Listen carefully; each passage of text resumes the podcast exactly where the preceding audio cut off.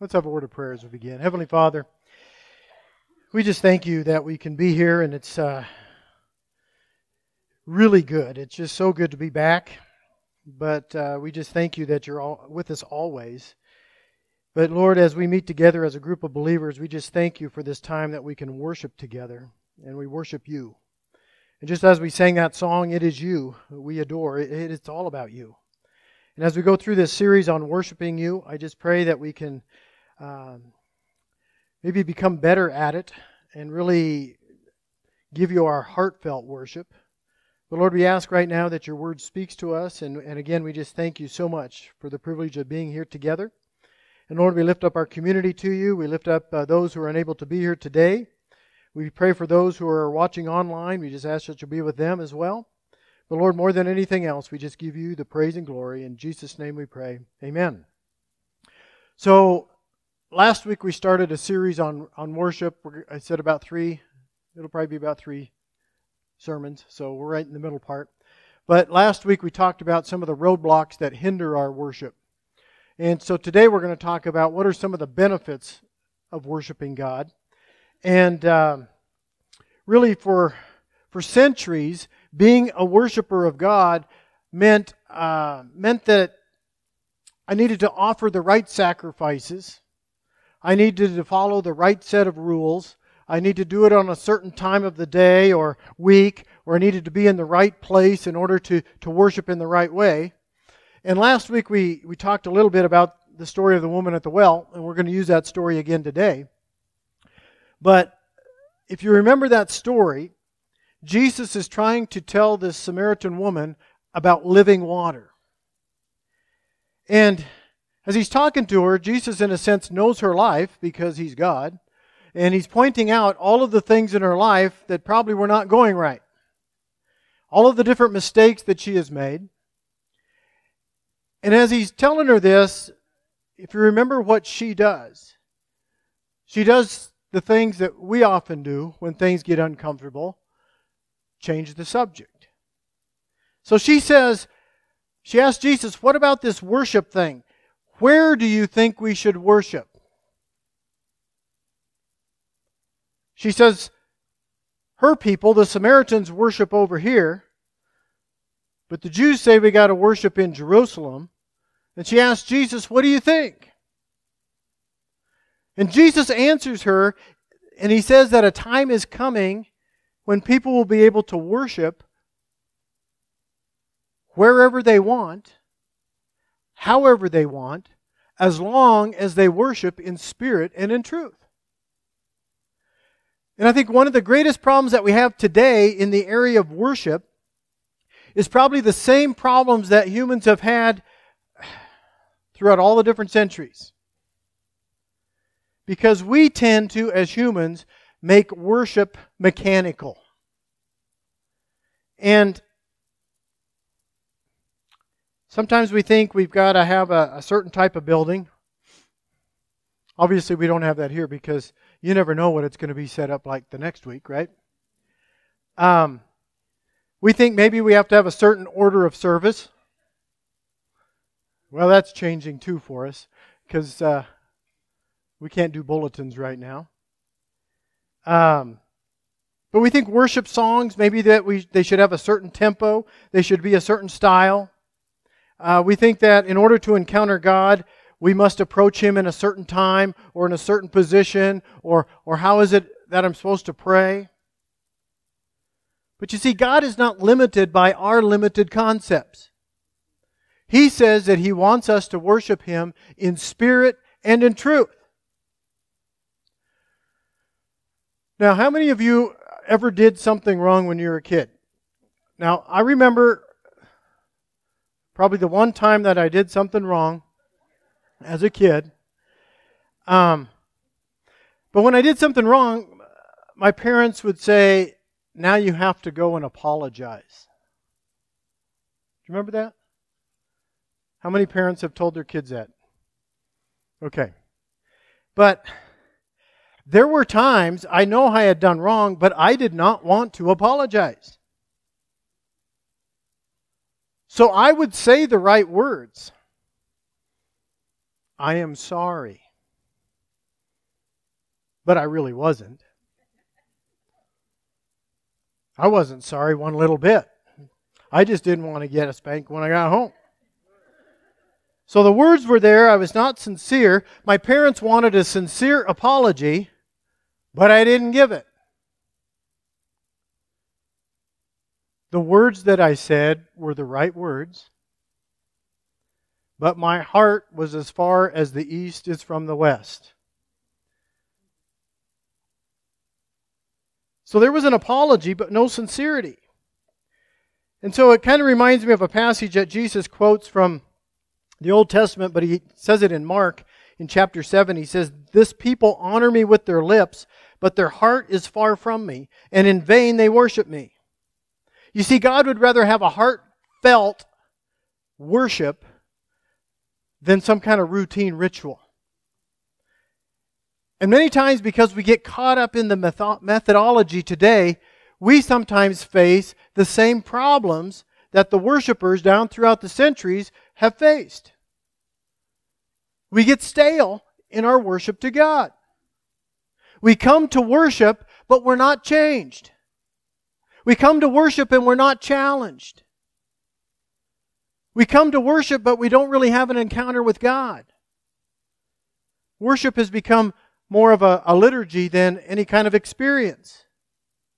So Jesus has told us that He has come to give us life.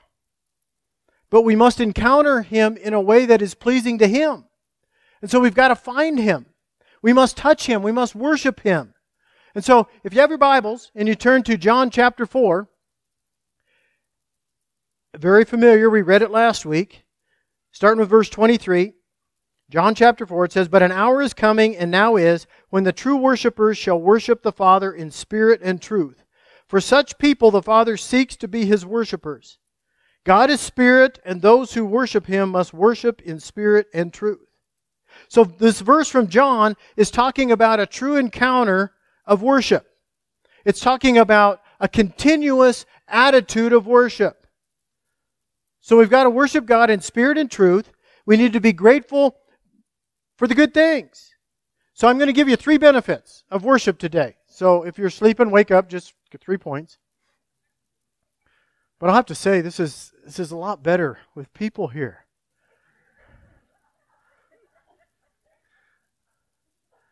So I could I could probably count the screw holes in those things from all the times I stared at that wall back there. But anyway, so the first thing that we've got to look at is worship gets our focus on God. We need to worship. We need to be grateful to God. We need to enjoy and we need to express our gratitude to God. We need to express that God is worthy of our praise. God is worthy of our attention. God is worthy of our time. You see, when good things happen to us, we need to be thankful to God who gives us the good things. But you know, when bad things happen, we need to come to Him and acknowledge Him to realize He can take care of our problems. Look at what it says in the book of James, in James chapter 1. It says, Every good gift and every perfect gift is from above and comes down from the Father of lights, with whom there is no variation or shadow of turning. Now, if you look at that verse, Look where the focus is in this verse. It's on the Father of lights, with whom there is no shadow.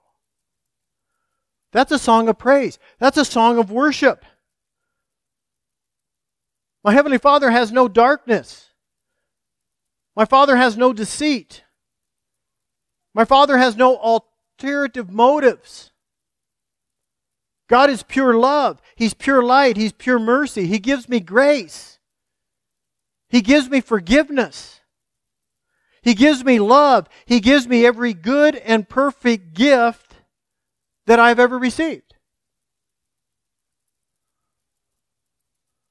So it should make us say, wow, praise God. That's exciting.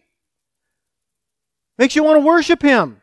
So when we come into the presence of God, we look at what God has given us, but when we realize all that He's doing in our lives, we can't help but just praise Him. We cannot help but worship Him. Now, maybe you've heard this story before, but it's about Grandma's peanut butter, peanut brittle. And it says, Grandma makes blue ribbon peanut brittle for the county fair. She knows you love her peanut brittle, so she gives you some. Now she may grin and chuckle to her friends if you hide it and sneak one piece at a time and eat it by yourself. She's your grandma. She overlooks your hoarding of the peanut brittle. She's thankful that you like her candy. But if you take the peanut brittle to work and you share it with all your friends, she becomes an instant celebrity. If your friends ever see your grandma, they will never fail to mention her peanut brittle. Think how that makes her feel when she calls her friends. Oh, they've taken my peanut brittle to work and now they all want me to make some for them. It's not a complaint, it's a compliment, it's a praise. In a sense, that's worship. You see, God loves it when we acknowledge all the good things He has given us. He likes it even more when we are able to share it with the people around us. So we should focus in on what God has done for us, how He has forgiven us, how He has changed us, how He sustains us. We should be grateful to Him. We should praise Him. We should tell our friends about Him. That's worship. Now, if you're getting down in the dumps a little bit, start considering the things that God has done for you. Start thanking Him for the blessings that He has given to you. Because that's praise and that's part of worship. But we got to focus on Him, we got to praise Him because worship places our focus on God. Now, the second benefit is worship increases our understanding of God.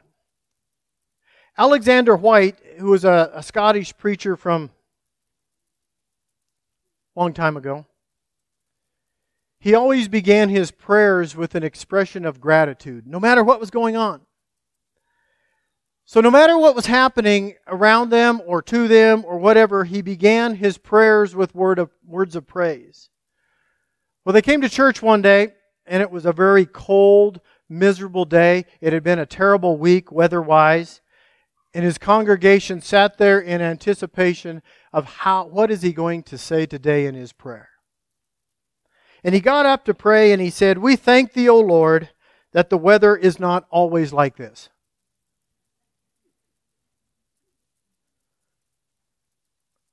You see, I'm also thankful that God is able to change the weather. He was. So if you think about our lives, when a storm is raging in our life, think about it as Jesus is in the boat with you and he's sleeping. What happens? The storm's raging, we're tossed here and there. But he is, you know, we get to the point where we think we're going to be thrown overboard or the whole ship is going to collapse and we're going to drown. Jesus is calmly sleeping in the boat with you and he awakes. He comes, he changes things. Remember the story where he calmed the sea just like that. So even when storms of life are raging in our lives, realize Jesus is right there with you. And he's able to calm the storms. Now, last this past week I looked up a couple verses that speak about God, what God is able to do.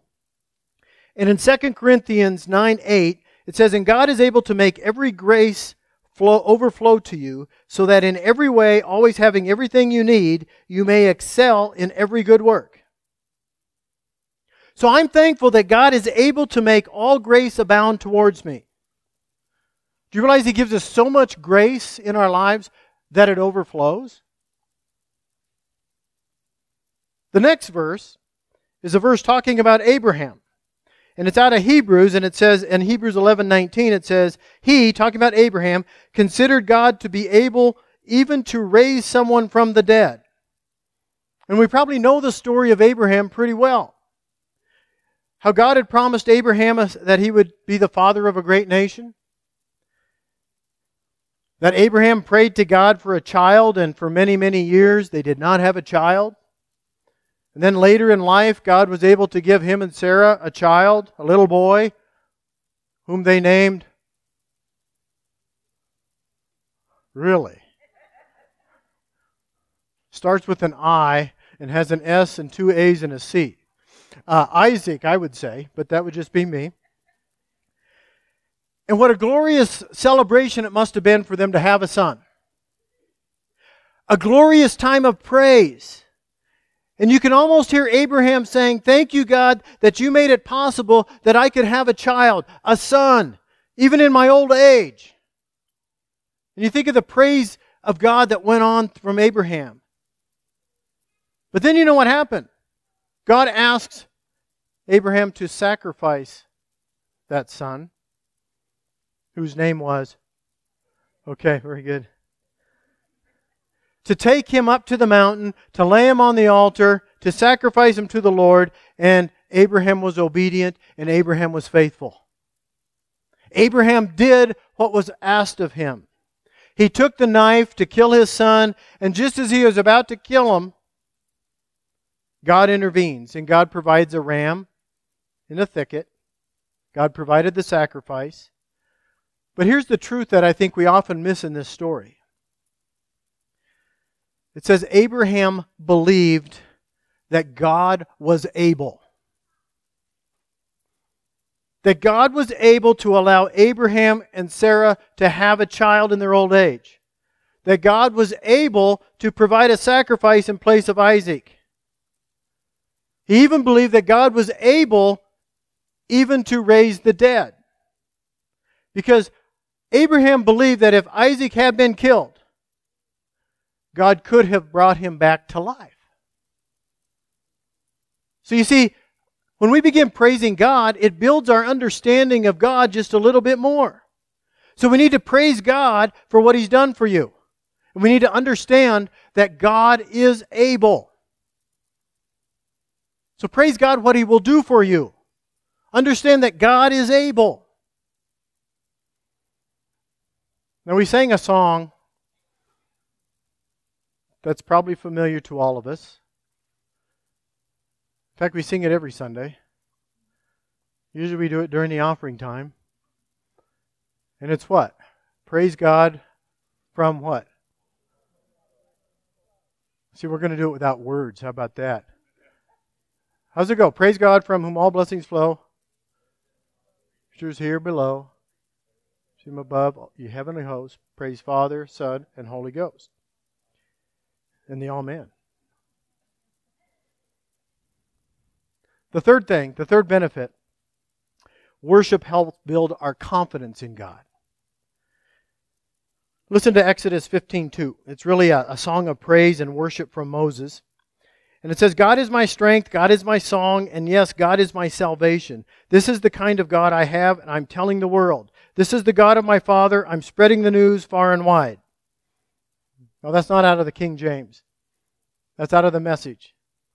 But here's a man who's speaking in confidence. He doesn't say that, that God might possibly be my strength. He doesn't say that God might possibly be my song. He doesn't say that, that God possibly could be my salvation. He says that God is. God is my strength. God is my song. God is my salvation. And why shouldn't Moses express his confidence in God? I mean, he's already seen what God is capable of. He saw how God was able to take that chosen people and get them out of slavery. Or look what the prophet Joel says in Joel chapter 2. He says, You will have plenty to eat and be satisfied. You will praise the name of Yahweh your God, who has dealt wondrously with you. My people will never again be put to shame. So in the book of Joel, Joel says, You will. Not that you might, not that you may, but you will. Joel is speaking in confidence. You will have plenty to eat. You will be satisfied. So you see, God can open doors that we think are shut. God can turn our circumstances and our situations upside down. That's how God works. There's a story of a man, and, and I've I think I probably even told this story before, but since you didn't know the name Isaac, I figure I can repeat things. It won't matter. But his name was George Mueller, and he founded several orphanages back in the uh, early 1900s. And he saw the power of God work in his orphanage day after day. He had many orphanages and he, and he cared for over 2,000 children. And one night, Mueller was informed that the supply of food was gone. They were out of food at the orphanage. The next morning, as the kids got up, he joined the children for breakfast. He put a bowl and a plate and a glass at each of the several hundred children that were there. They were all empty. And Mueller asked the children to bow their heads as he would pray. And as he prayed, his words included, Father, we, we thank thee for what thou art going to give us to eat. And then he ended his prayer. And as soon as he ended the prayer, there was a knock at the door. And here was a baker standing there and said, You know what? I couldn't sleep last night. And it was like the Lord said you might needed some bread, so I got up at 2 this morning and baked some fresh bread. Could you use it? So he thanked the baker. He gives a prayer of thanksgiving to thank you for our daily bread. And a few minutes later, another knock was at the door, and this time it was a milkman. He said, I was coming down the street and my cart broke. And he said, I have all these bottles of milk and I, I don't want them to go to waste. Can you use them? He even asked him, Could you take it off my hands? George Mueller knew that if he would turn over all of his problems to the Lord and give it to him, that the Lord would take care of all these children in the orphanage. And I think there's a lesson in this for all of us that when we turn over to the Lord everything that we have, all of our resources, all that we all that he has given us, he will use those resources to further His kingdom in ways that we cannot even begin to understand. God can do great things. God is able. God is big enough.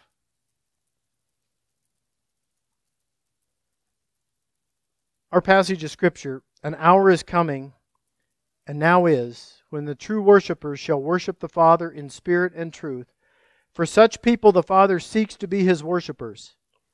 God is spirit, and those who worship him must worship in spirit and truth. I guess part of the goal out of this is in my own life, I'm hopefully beginning a little bit more to know what worship is and experience a little bit more of how God's working in my life. And I'm just sharing this with you because I think we're all going to be enriched if we will just allow God to take control of our lives and we praise Him and worship Him like we've never done before.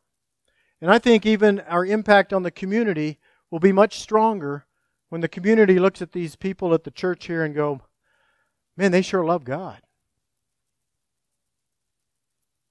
That's what I think God wants us to be. But we need to live our lives realizing that it's not if God, but it's God is able. No matter what your situation you're going through, God is able and turn it over to Him. Let's pray. Heavenly Father, this morning we thank you for your word. And, and Lord, I do just pray that we can turn over our whole life to you. Many times we get so overwhelmed with things that are going on in the world and in our own lives, and we feel all alone and we get depressed and, and we, we just feel that you're distant. And Lord, I just pray that we can turn it around by giving our lives totally to you. And Lord, I just pray, first of all, if there's anyone here that does not know you, I just pray right even where they're sitting, they will ask you to, into their heart and life. But Lord, I just pray that we can just become a people who worship you all the time, every day, 24 7. And Lord, I thank you that you give us the opportunity to know you and that you love us and that you've given us so much in your mercy and grace. And I thank you that you are able to work in our lives And I just pray that we submit ourselves to you. And this we pray in Jesus' name. Amen.